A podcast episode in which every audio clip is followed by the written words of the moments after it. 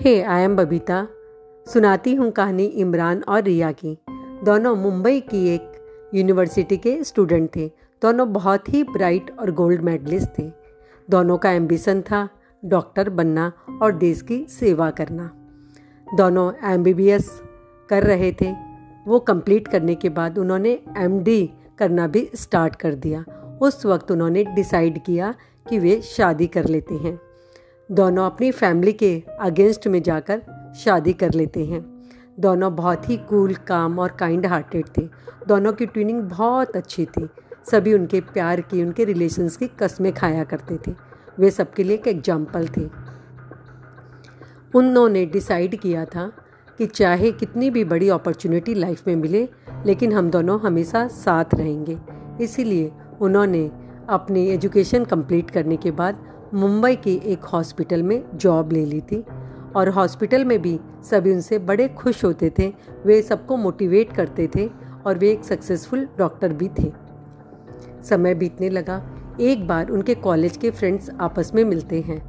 बातों का सिलसिला चल पड़ा, कॉलेज के दिन में पहुँच गए वे दोनों और बात शुरू हुई रिया और इमरान की। वे आपस में बात कर रहे थे, यार हाउ इट्स पॉसिबल कि कोई इतना कूल रह सकता है, इतने अच्छे से रह सकता है, क्या उनमें कोई भी बात नहीं हो सकती?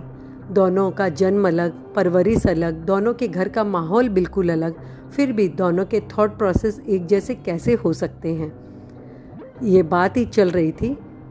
इस पर एक फ्रेंड ने कहा, मुझे नहीं लगता, मुझे तो ये दिखावा लगता है, अंदर बात कुछ और होगी। सभी दोस्तों ने चाहे अनचाहे उसकी हाँ में हाँ भी मिलाई। और अभी सबने ये डिसाइड करा कि चलो रिया और इमरान को टेस्ट किया जाए। अभी सभी फ्रेंड्स की दो ग्रुप बन गए थे, दो टीम में वे डिवाइड हो गए थे। एक टीम को रिया को टेस्ट करना था और एक टीम को इमरान को। पहले टीम पहुँचती है इमरान के पास और इमरान से बातें शुरू हो जाती है। इमरान भी अपने कॉलेज के दिनों में पहुँच जाता है, बहुत मीठी मीठी यादें थी वहाँ की। और उसके बाद उसके वैवाहिक जीवन, यानी कि रिया और उसके रिश्ते के बारे में बातें होने लगती हैं। दोस्तों ने कहा, यार, तू इतना कॉम्प्रोमाइज़ कर रहा है, इतना एडजस्ट कर रहा है, तभी तेरी मैरिड लाइफ इतनी हैप्पीली चल रही है। और भी बहुत नेगेटिव बातें दोस्तों ने कही, लेकिन इमरान का माइंडसेट बिल्कुल क्लियर था। वो अपने रिलेशन को लेकर बिल्कुल कंफर्म था। उसने कहा कि मैं जितना भी एडजस्ट या जितना भी कॉम्प्रोमाइज़ कर रहा हूँ, वो मैं सेल्फिश हूँ, इसीलिए कर रहा हूँ। मैं चाहता हूँ मेरी लाइफ अच्छी रहे, हम लोग हैप्पीली रहे, इसलिए मैं कर रहा हूँ। तो मुझे ये सही लगता है और मुझे ये करना चाहिए, इसलिए मैं कर रहा हूँ। अभी दोस्तों की टीम फेल हो गई थी, वहाँ से चली जाती है।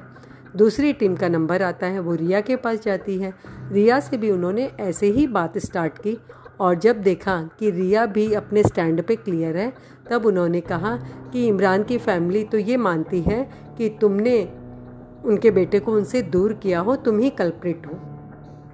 इस पर रिया ने कहा कि नहीं, हम दोनों की फैमिली ने, हम दोनों को एक्सेप्ट कर लिया, ऐसी कोई बात नहीं है। अभी ये फ्रेंड्स की टीम भी चली जाती है। इमरान तो एज़ यूज़ुअल था, उसके थॉट प्रोसेस में कोई भी चेंज नहीं आया था। उसने इस बात को लेट इट गो कर दिया था। लेकिन रिया इस बात को सोचने लगी थी। वो उसे कहीं ना कहीं सच लगने लगा था। अभी उसके मन में शक आ गया था। इमरान को वो जज करने लगी थी। जजमेंटल बन गई थी। हर बात को नोटिस करने लगी। उसका बिहेवियर इमरान के लिए बहुत वियर्ड हो गया था। इमरान ने बहुत समझाने का ट्राई किया, लेकिन वो समझने को तैयार ही नहीं थी। ऐसा भी टाइम आ गया कि दोनों में दूरियाँ इतनी बढ़ गई कि बात डिवोर्स तक भी पहुँच जाती है। रिया अपनी बड़ी बहन जो मुंबई में ही रहती थी, उनके पास जाती है, अपनी सारी प्रॉब्लम्स बताती है। दीदी ने कहा, तुम्हारी प्रॉब्लम्स कोई बहुत बड़ी नहीं है। इमरान के साथ बैठो, अपने मन की बात करो और प्रॉब्लम को सॉर्ट आउट कर डालो। इसे लिंगर अप मत करो। लेकिन रिया तो सुनने को तैयार ही नहीं थी एज यूजल अभी रिया की दीदी ने एक मीटिंग रखी, जिसमें इमरान, रिया और रिया की दीदी और रिया की दीदी के हस्बैंड चारों जन थे। उन दोनों का प्रपोज़ल था, हम तुम दोनों की बातें अलग अलग सुनना चाहते हैं, जो आप सोचते हो। दोनों ने बात वहीं से स्टार्ट की, जहाँ उनके दोस्तों ने उनकी लाइफ में एंट्री मारी थी। सारी बात बतानी शुरू की पहले इमरान ने और उसके बाद रिया ने। दोनों एक दूसरे को देख के सॉक्ड हो गए। क्योंकि ये जो बातें थी, वो इनके दिमाग की उपज थी ही नहीं। ये तो दोस्तों ने कही थी और उनकी कही हुई बात को ये दोनों बोल रहे थे। अभी इनका जो रिलेशन था, बरगद के पेड़ की तरह, बरगद की जड़ की तरह था। लेकिन इनके दोस्तों ने इनके मन में जो शक का कीड़ा डाला था, वो एक खिलती कली की तरह था। उस खिलती कली ने बरगद के पेड़ की जड़ को अटैक करने का कोशिश किया, ट्राई किया। औरों की बातों पर हम जज न करें अपने पार्टनर्स को। कम से कम हमारे बीच में कोई प्रॉब्लम्स आए तो आपस में बैठकर हम सॉर्ट आउट करें।